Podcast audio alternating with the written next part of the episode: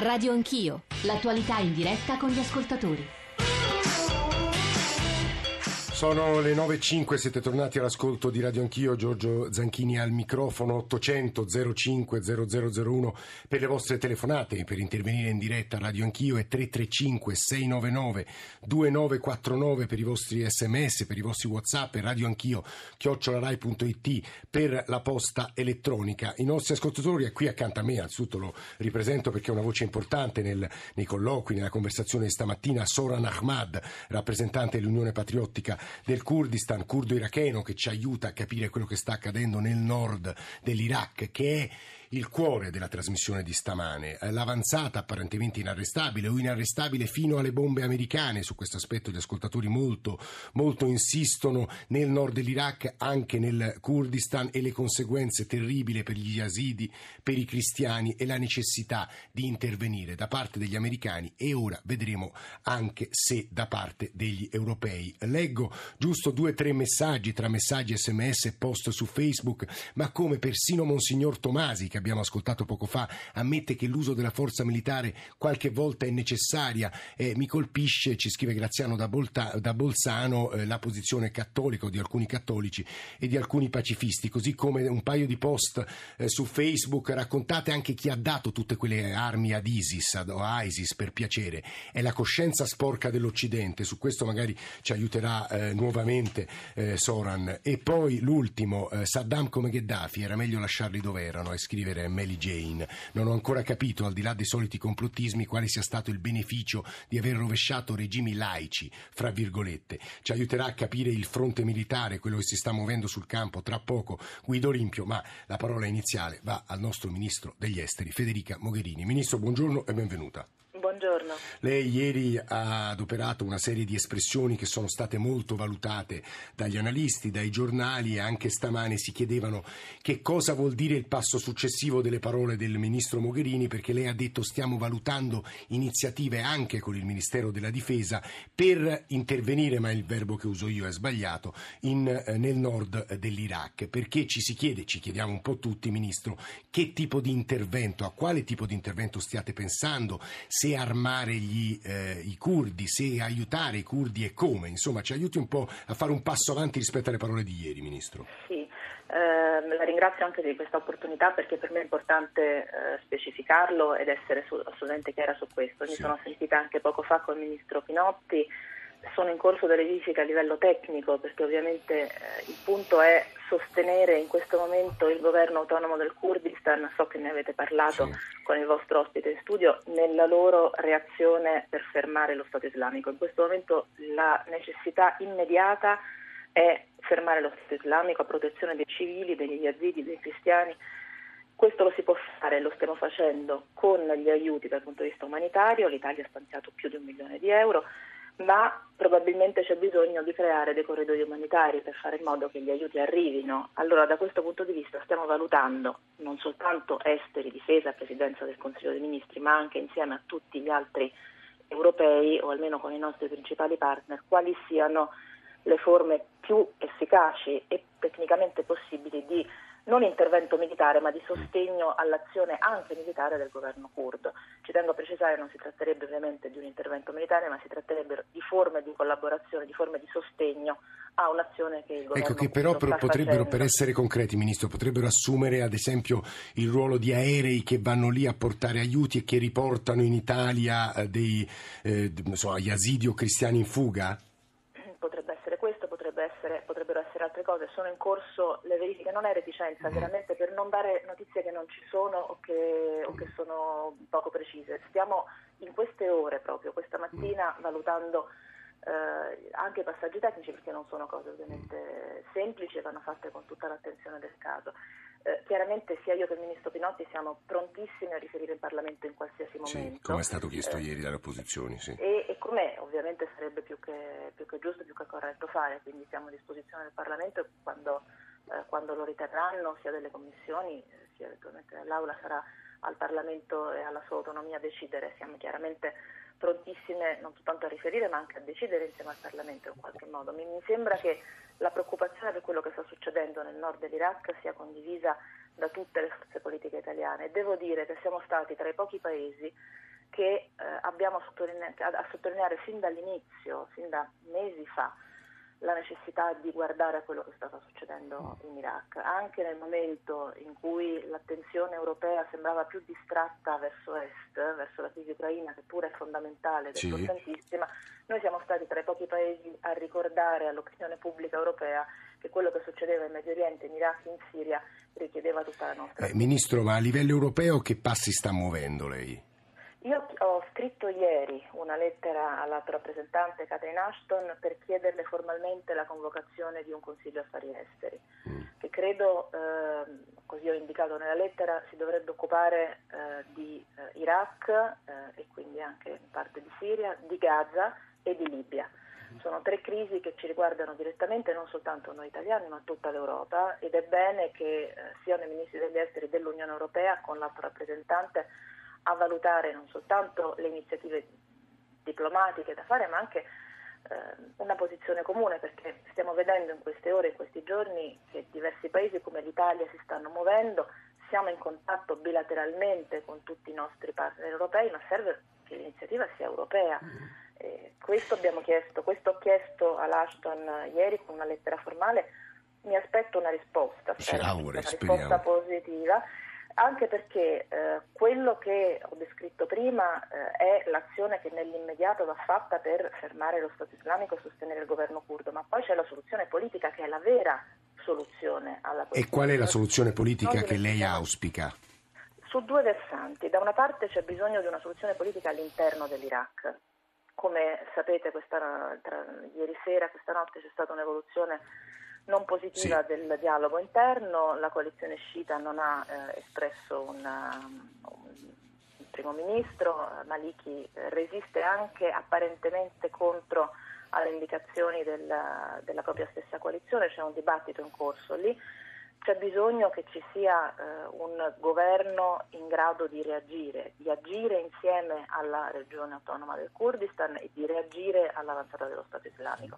E per questo c'è bisogno appunto di una posizione della coalizione sciita che sia in grado di interagire con le altre forze, con le altre componenti della società irachena. Io mi auguro che questo avvenga. Adesso il Parlamento è riconvocato per il 19 agosto, è molto tardi dal mio punto di vista. Spero che questo tempo serva per costruire un consenso e la formazione di un governo, ma poi c'è bisogno di una reazione internazionale a partire dalla reazione regionale. Io credo che sia arrivato il momento di pensare ad un nuovo equilibrio regionale nel Medio Oriente, in cui coinvolgere i diversi attori che fino a ieri avevano ed hanno ancora grandi difficoltà. A chi si riferisce, Ministro, in particolare? Ma se guardiamo l'Iraq è molto semplice da vedere quali sono gli attori che hanno maggiore influenza all'interno del paese. Parlo dell'Iran, parlo dei paesi del Golfo, a cominciare dall'Arabia Saudita, parlo dei paesi vicini, a cominciare dalla Turchia.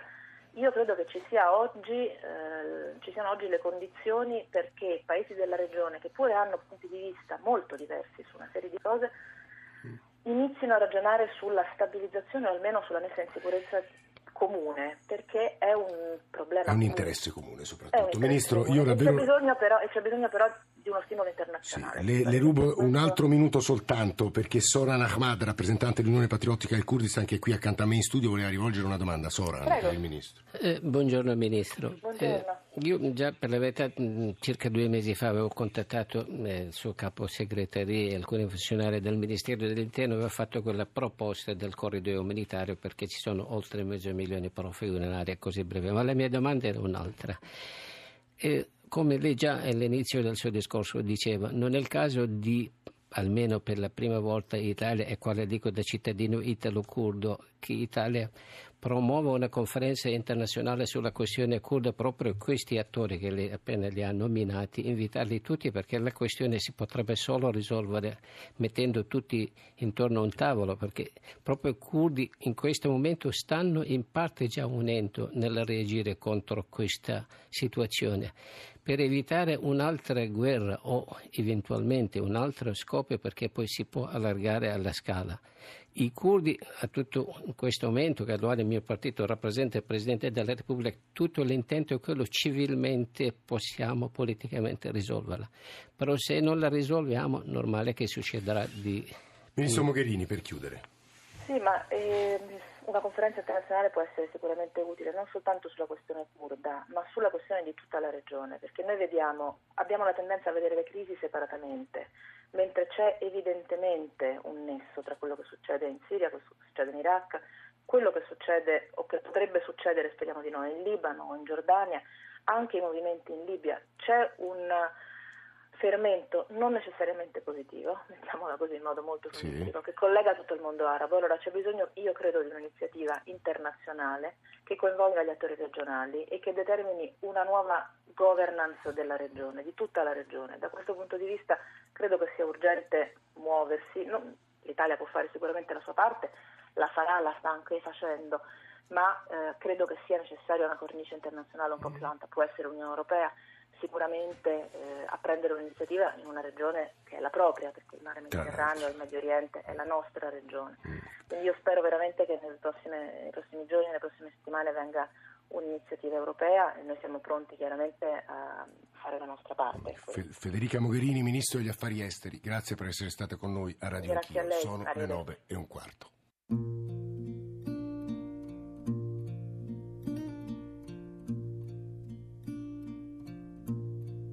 If I fall short,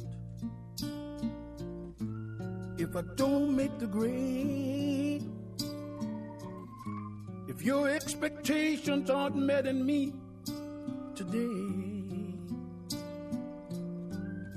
there's always tomorrow or tomorrow night. Hang in there, baby.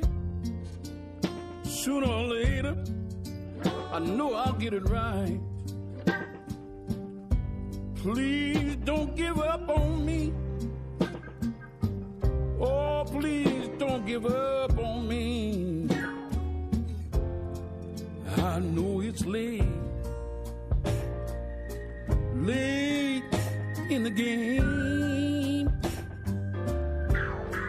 But my feelings, my true feelings, haven't changed. Here in my heart, I know I was wrong. I'd like to make amends for the love that I never, ever shown.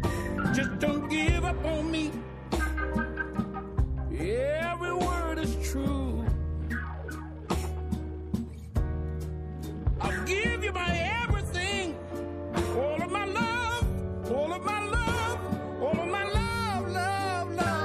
love to you. Just don't give up on me. Oh, please,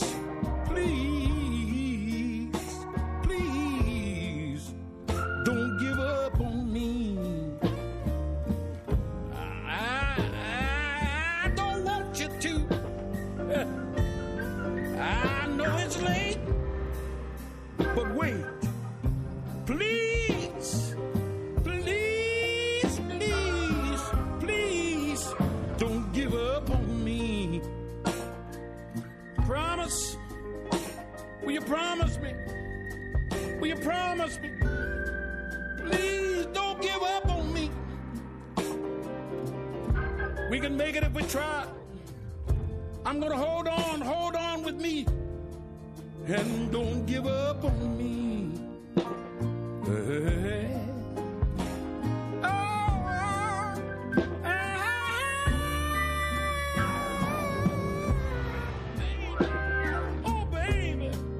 Oh baby, please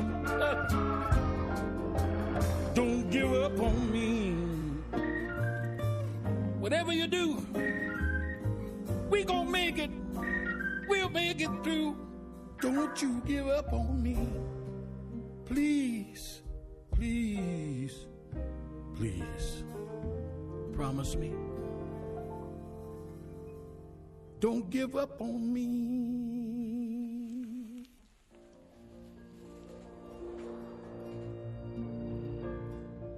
Nove e 19, Solomon Burke, Don't Give Up on Me. Come vi dicevo, si susseguono mentre parliamo fatti, eventi e agenzie che raccontano quei fatti e quegli eventi. Scorrevo poco fa tutte le ultime dichiarazioni, quello che si sta muovendo sull'agitatissimo fronte medio orientale. Poco fa l'inviato dell'ONU presidente UNANSA Iraq farà governo inclusivo, il presidente iracheno Fuad Masum lascerà il Parlamento nominare un primo ministro che formi un governo inclusivo accettabile da tutte le componenti della società. È un po' quanto ci diceva poco fa Federica Mogherini, il nostro ministro degli esteri, ai nostri microfoni. Lo ha detto l'inviato dell'ONU a Baghdad Nicolai Mladenov, che è citato dall'agenzia Nina, mentre aumentano le pressioni sul premier Nuri al Maliki perché si faccia da parte. Ci sono ascoltatori in attesa, sms, mail che vorrei leggervi, ma ha pazientato sin troppo e lo ringraziamo molto Guido Olimpio, inviato speciale del Corriere della Sera, che sempre ci racconta quello che si muove sul fronte militare, sul fronte dei servizi, insomma quello che noi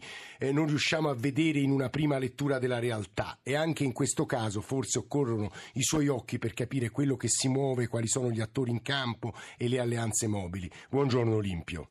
Buongiorno a voi. Benvenuto. Ci aiuta a capire quello che si sta muovendo anche alla luce delle parole che anche lei ha ascoltato qui ai nostri microfoni di Federica Mogherini. Allora, io sono molto più pessimista del ministro Mogherini, perché nella regione la parola chiave è ambiguità.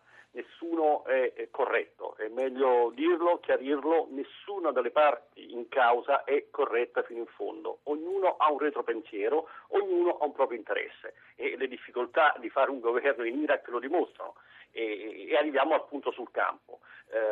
Siamo arrivati a questa situazione perché non si è intervenuti prima contro l'ISIS. L'ISIS è cresciuto a dismisura, ha preso armi ovunque conquistando basi su basi, prima in Siria e quindi in Iraq. Queste armi sono state abbandonate dall'esercito, è ben armato, ma non è che è un esercito poderoso, ha dei mezzi sufficienti a condurre una guerra molto veloce, sono jeep, camioncini con mitragliatrici, insomma è molto rapido e molto agile. Dall'altra parte in questa fase abbiamo i curdi che sappiamo bene sono divisi, voi in studio avete rappresentanti DUPIK, poi c'è il PDK, ognuno di questi movimenti ha ovviamente i suoi obiettivi politici.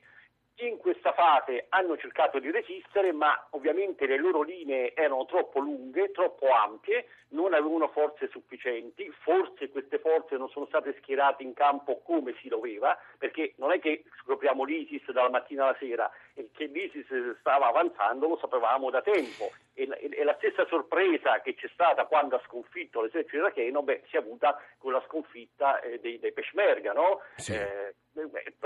Olimpio, forniamo un paio di elementi a beneficio della conoscenza degli ascoltatori. Più o meno sono 20.000 uomini quelli dell'ISIS, e il territorio che sono riusciti adesso a conquistare, leggevo ieri proprio sul Corriere della Sera, è grande più o meno come il Belgio.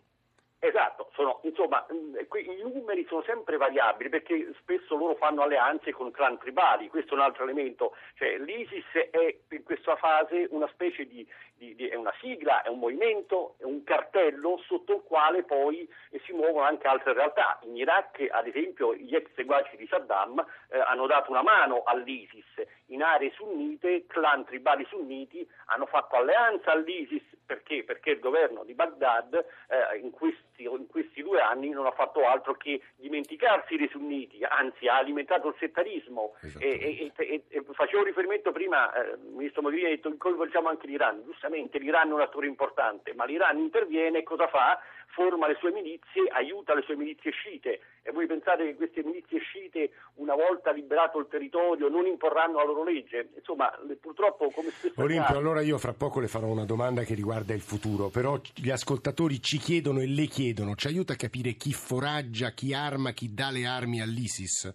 Ma l'ISIS le armi se le prende, cioè, la leggenda certamente è stata aiutata all'inizio, probabilmente, no, senza probabilmente, sono state raccolte di fondi consistenti nei paesi del Golfo, Kuwait, Emirati un po' meno, Arabia Saudita, non tanto il governo quanto grosse associazioni e comunque insomma entità, chiamiamole così, che hanno raccolto fondi e hanno alimentato l'ISIS. L'ISIS poi di vittoria in vittoria ha conquistato depositi di armi, se voi andate su YouTube, ma loro stessi fanno vedere, no? Conquistano la base e queste basi sono abbandonate con i mezzi all'interno. L'esercito iracheno, quando si è dissolto dalla mattina alla sera davanti all'ISIS ha lasciato interi depositi di carri armati. I propri curdi hanno raccontato che in questa offensiva, in questi giorni, hanno visto arrivare l'ISIS a bordo questi veicoli blindati americani. Bene, erano blindati e i loro fucili potevano poco contro queste jeep, ma queste jeep non è che gli sono state date, se le sono prese. Bisogna mettersi in testa questo. È successo anche in Libia. Quando ci sono questi combattimenti, spesso questi reparti, perché non sono ben addestrati o perché ci sono divisioni, gli ufficiali non sono adeguati, questi reparti crollano in maniera netta e abbandonano tutto, il che è inconcepibile sul piano militare. Tu dovresti distruggere, no? E se scappi, prima distruggi e poi scappi. Invece abbandonano queste armi. E poi c'è un altro elemento fondamentale. E questo grande schieramento adesso che si sta formando contro l'ISIS aiuta l'ISIS, purtroppo, in qualche modo. Oggi l'ISIS è il simbolo di una rivolta. Cioè diventa il magnete di tutti gli estremismi islamici. Certo. E voi pensate al Baghdadi, che lui si è definito califfo. Oggi al Baghdadi dice: vedete, io contro di me, l'America, la Francia, l'Italia, l'Europa, l'Iran, tutti contro di me. Guardi, Olimpio, torno da lei, anche perché ieri leggevo che i bombardamenti legittimano il potere dell'ISIS, legittimano l'ISIS stessa. È un'espressione, se volete, paradossale, ma temiamo vera. Ci ha raggiunto anche Renzo Guolo, uno dei maggiori conoscitori di Islam del nostro paese, insegna sociologia dell'Islam all'Università di Padova, e tra poco lo faremo intervenire. Però ci sono un paio di ascoltatori che hanno domande, osservazioni, riflessioni, stanno aspettando da tanto e mi scuso con loro. Anzitutto Guillaume Amadou, che ci chiama da Rimini, credo sia di origine senegalese. Guillaume, buongiorno, benvenuto. Guillaume, ci sente? Sì. Prego Guillaume, intervenga. Sì, pronto, buongiorno. Sì, vada pure. Io mi chiamo Mamadou, io sono musulmano, però non mi interessa musulmano, italiano, mi interessa la vita umana. Io voglio dire questo. Ho visto che lì Obama ha mandato a bombardare esportazioni. Libia hanno bombardato. Afghanistan ha bombardato. Israele, 1, 3, 4 anni fa migliaia di morte. E nessuno lo bombarda. Perché? Ah, lei dice perché nessuno bombarda Israele. Certo, Chiam, lei pone una domanda. Perché nessuno li tocca. Lui bombarda massi 1000 qualcosa. Per 1, 3, 4 anni e nessuno non l'ha bombardato. No, Guillaume, questo... No, chiarissimo, Guillaume, la sua riflessione tra l'altro ci fa capire da un lato quanto tutto sia legato e quanto nella percezione che c'è nell'opinione pubblica, io lo vedo anche dalle media, dagli SMS che ci mandate, i vari focolai mediorientali in qualche modo possono essere tenuti assieme, anche se parliamo di questioni molto diverse. Poi qui ho accanto a me Soran Ahmad, curdo, che annuiva o dissentiva, ma insomma sentiremo anche lui su questo punto. Augusto ci chiama da Trieste. Augusto, buongiorno. Ha lavorato in Iraq, peraltro. Augusto? Io? No, è Augusto.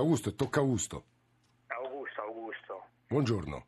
Oh, buongiorno a voi.